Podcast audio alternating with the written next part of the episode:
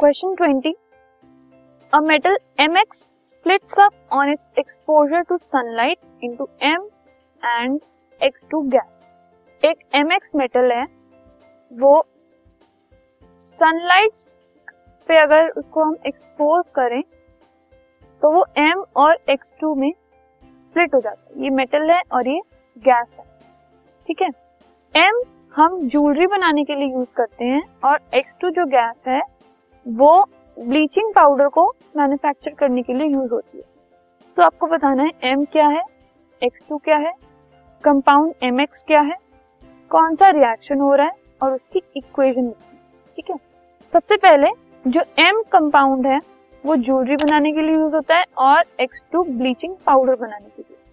तो एम हो गया सिल्वर और गैस हो गई क्लोरीन ठीक है?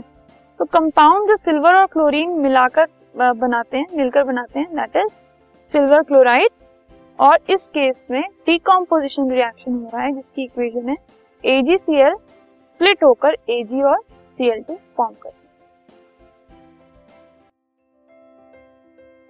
this podcast is brought you by Hubhopper Shiksha Abhiyan अगर आपको ये पॉडकास्ट पसंद आया तो प्लीज़ लाइक शेयर और सब्सक्राइब करें और वीडियो क्लासेस के लिए शिक्षा अभियान के यूट्यूब चैनल पर जाएँ।